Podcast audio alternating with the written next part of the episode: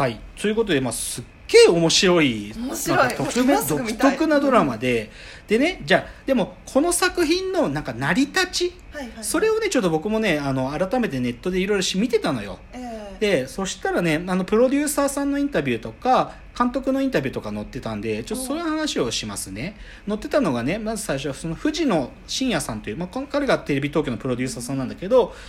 もともと何がきっかけでこんなドラマ作ろうとなったかっていうのがね、はいまあそのこの「青湯」のこのこの漫画がすごいもう監督がね松江哲明監督なのね。でうん。松江哲明監督って、はい。あのーまあ、僕が前に山田孝之さんのこと紹介する回で一緒とご説明。山田孝之の東京都北区赤羽とか山田孝之のカンヌ映画祭っていうこうフェイクドキュメンタリーを、まあ、この枠同じ枠でやってたんだよ。ええ。でで、まあ、それでもともとこの松江さんとお仕事してて次何やろうかって話してる中でまあその山田孝之のカンヌ映画祭のあるある意味す結末としてうん。映画山田孝之 3D っていうのがあるんだけどその映画山田孝之 3D の中ではい。漫画太郎先生の 「左翼ボクサー登る」っていうのの実写化をやったんだって。でその実写化やった部分があってその手法が面白かったからうん。あれを連続ドラマでやろうっていう話にも盛り上がったんだって。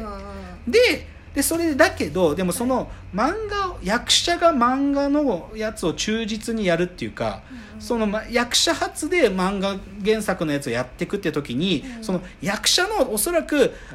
い役ってもねのアプローチの話になるから、うん。それをある意味こう見てる人の媒介役になってくれる人として青優がいいんじゃないかって話になったんだって。だから、まあ、ある意味青優に役者の演技論ってものをこうええ。引き出す存在になってもらおうっていうことをやったっていうのがそのプロデューサーさんのかやつで書いてあるわけ。バッチリですねキャスティング。そう面白いでしょ？だからまあでもねなんていうか企画のレベルでなんていうのかなそもそもこのドラマ説明超むずいじゃん。そうですね。そうそう。ですね。でだからね最初ねそのププロデューサーさんがねその企画会議とかでこういうドラマですって説明するんだけど全然伝わらないんだってででもしょうがないから最後その山田孝之さんの漫画太郎先生のやつ映画でやったやつこれですって言うとああやっと分かったみたいなんだって。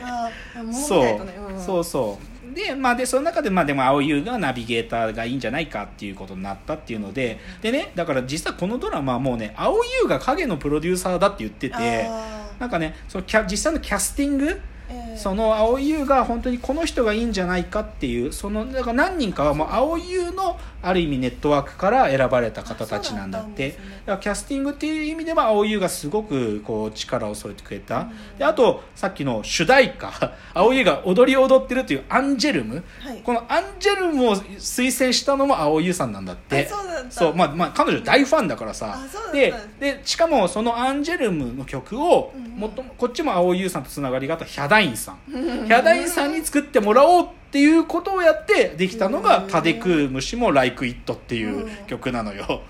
そうだそれも青優さんの提案なんだって。すごいな。もそう。でもそのぜひねその毎毎回っていうかねフルフル弱青優が踊るのは一番最終回なのね。その前はどっちかというと青優が漫画を読みながらそあのあいなんていうんだっけ耳のエアポッズか。はい。エアポッズつけてこのた「タデクームシもライクイット」を聞きながら漫画を読むっていう映像が流れるんだけどでもちょっとずつ振りが出ちゃうんだよ。そこがまた可愛くてね。そう。でもまあでもこのアンジェルムっていうのを起用しようって提案したのも青優さんだって話なの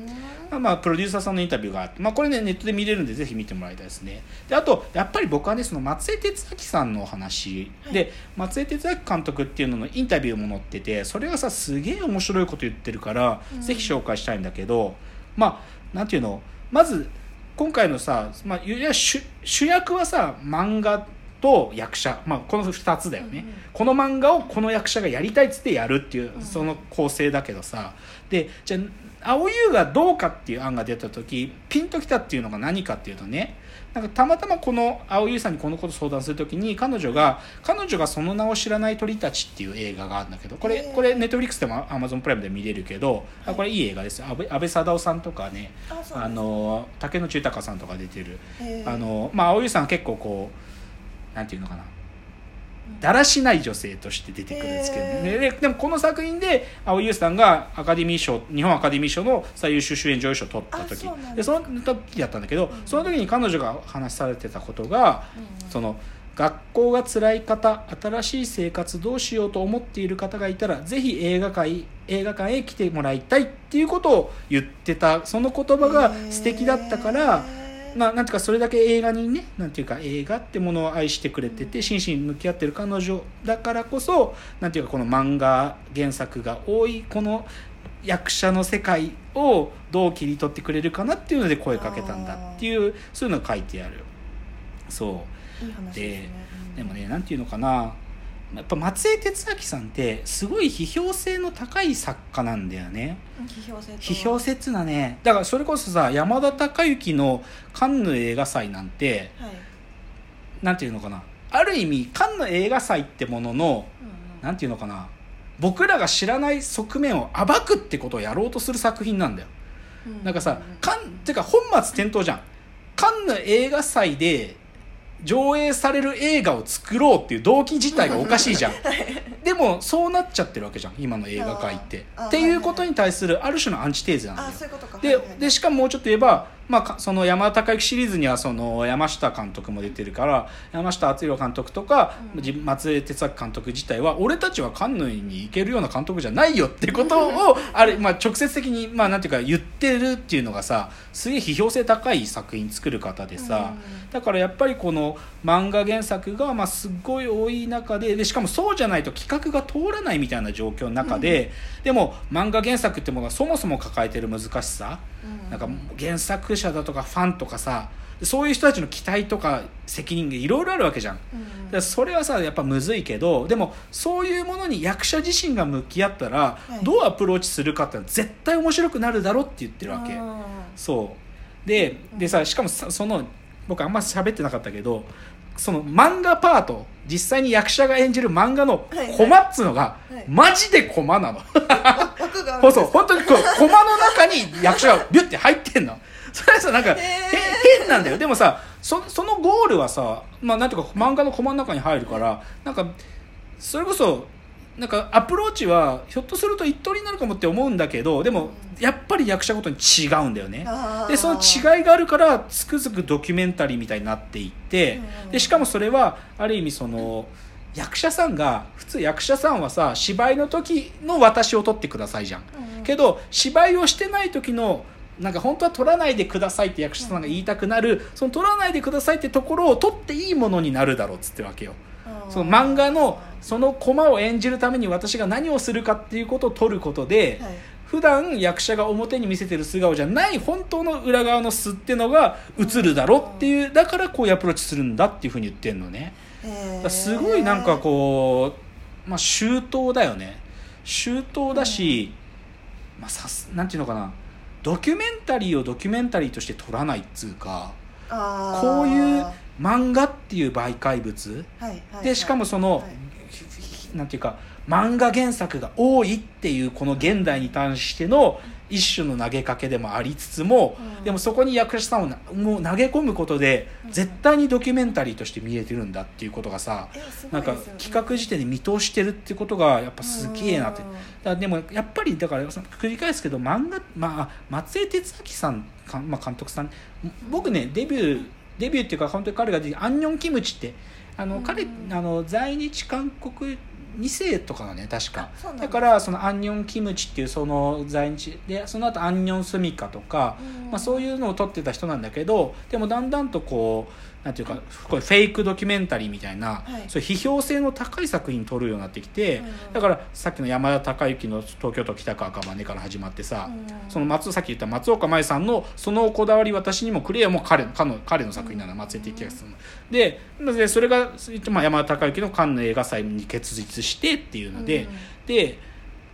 実はまあ僕もねこれね後から知ったんだけど、はい。まあ、僕、まあ、お友達であるマッスル酒井さんはい。が「俺たち文化系プロレス DDT」っていうドキュメンタリー映画を撮ってるんだけど実はへマッスル酒井と共同監督っていうので2016年撮ってるの。であそう言われればあやっぱり僕はこの「俺たち文化系プロレス DDT」何回も見てんだけど、はい。あそっかって分かるっつうか。で,、まあ、でマッスル酒井さんと一緒にお仕事する。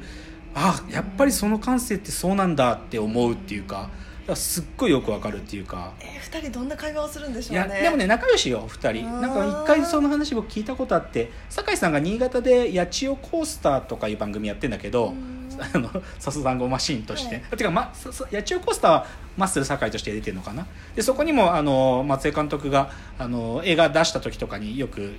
出てたりするからうん。仲良しなんだけどさあすっごいでもクリエイター同士だよねやっぱり。うん。すごいよね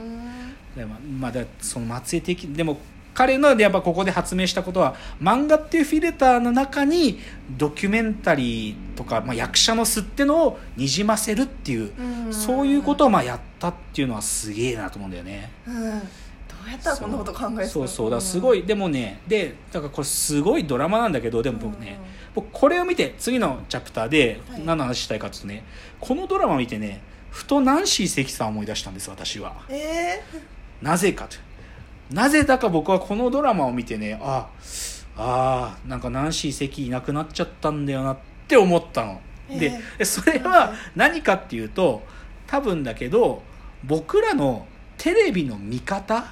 があここまで揺らいでんだと思ったんだよね。だそこでだからな僕はナンシー関を思い出したのでちょっと次はナンシー関のお話とこのドラマこの漫画すごいのなんか共通項というかうん。重なり合う部分のお話を最後にしたいと思います。では次のチャプターです